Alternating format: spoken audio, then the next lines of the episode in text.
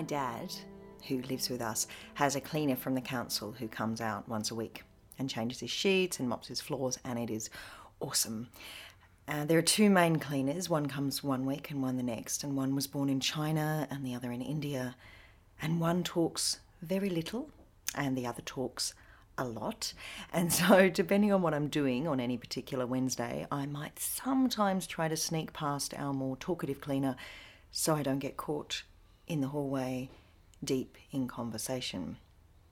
But this week, having spent the morning with an Imam from Albania and a Jew from Caulfield talking to school kids in Melton at a Catholic primary school this week, when I got home, my talkative cleaner was there and he appeared mop in hand and said, straight off, Oh, my friend, oh, the world, oh, the innocent people oh, the eight year old girl. And who would do such a thing and why? And, and we must shut down these places that teach this hate and why? And oh, and oh, and oh, and his eyes filled with tears. And we stood there in the hallway, and I began to cry too. Because I didn't know about the eight year old girl, and I hadn't wanted to know because it's just too hard the knife in the hand, the bomb on the street, the darkness, and, and we gather here we gather here on Trinity Sunday, the day in which all things become as one. On the day where we recognise that ours is a God of relationship and dancing and spaces. A God who has been with us from our Genesis beginning of big bangs and waters parting and stars singing their songs into space. The day born from the Pentecost of fire. The day the Spirit descended, the disciples were filled with power, and then they fanned out into the whole world to tell the story.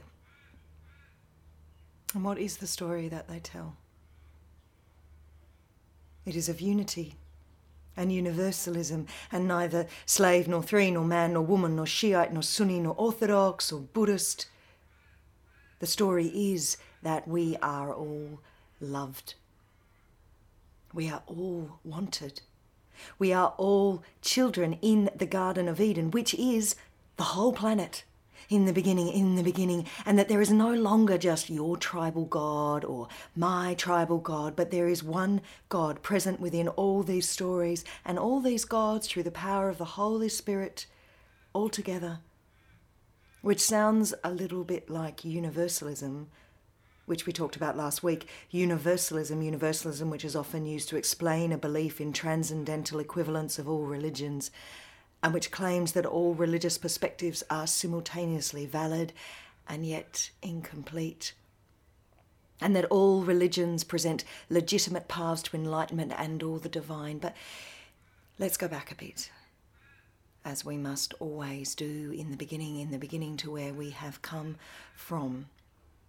This doctrine, the doctrine of the Trinity, doctrine, a word which simply means a belief or set of beliefs held and taught by the Church, this doctrine of the Trinity has taught us since the beginning of the third century that our God is a triune God existing as three persons of the one being. Each of the persons in this Trinity is understood as having the one identical essence or nature, while at the same time being intrinsically set apart. And each of these persons has been called by a variety of names over the centuries, names such as Source, Word, Spirit, Mother, Child, Ghost, Sun, Ray, Light, Trunk, Branches, Blossom, and of course the Orthodox version Father, Son, and Holy Spirit. Interestingly, the Bible does not teach the Trinity, it's not a thing. Although defenders of it allude to the passages such as Matthew 18 19, go therefore and make disciples of all the nation, baptizing them, and here's the bit, in the name of the Father and the Son and the Holy Spirit. The Trinitarian formula doesn't define God. It's merely a description of the human experience of God. God as the person whom we meet in Jesus. God as a rushing into our souls of the Holy Spirit. And God as God. Eternal, mysterium, ancient, pulsing love. So here's a question. When you think about God, when you think about God, or when you experience God, Do you think about what the Fourth Lateran Council declared, which was there is only one God in three persons, each distinct from one another in their relations of their origin, and there is only Jesus Christ, the Son of God, eternally begotten of the Father, God from God, light from light, true God from true God, begotten, not made, of one being with the Father, and there is only the Holy Spirit, the Lord, the giver of light, who proceeds from the Father and the Son, and with the Father and the Son is worshipped and glorified? Or do you think and feel something else? And what does that look like? What does it feel like? And how do you hold it in your guts, in your mind, in your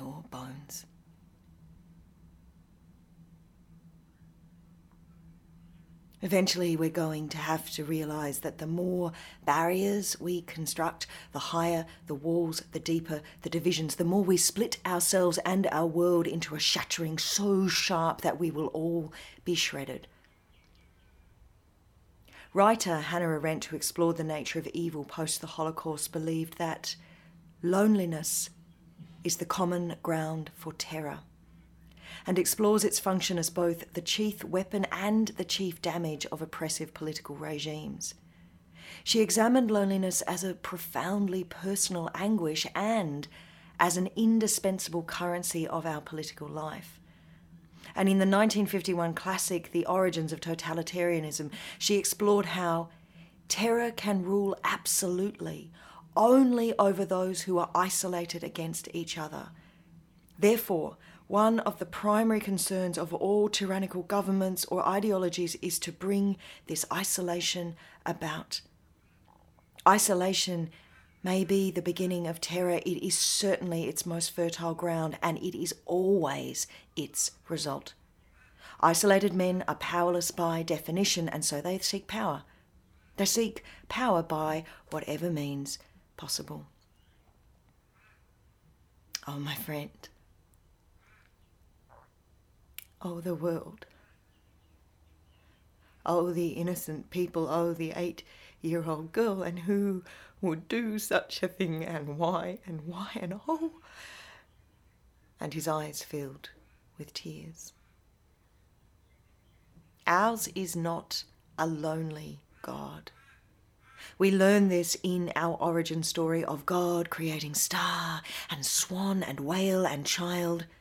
And the Trinity gives us this gift.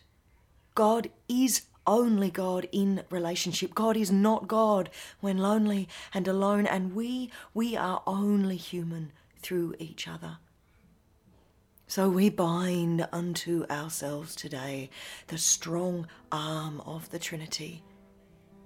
And armed with love, we face the terror of a lonely world.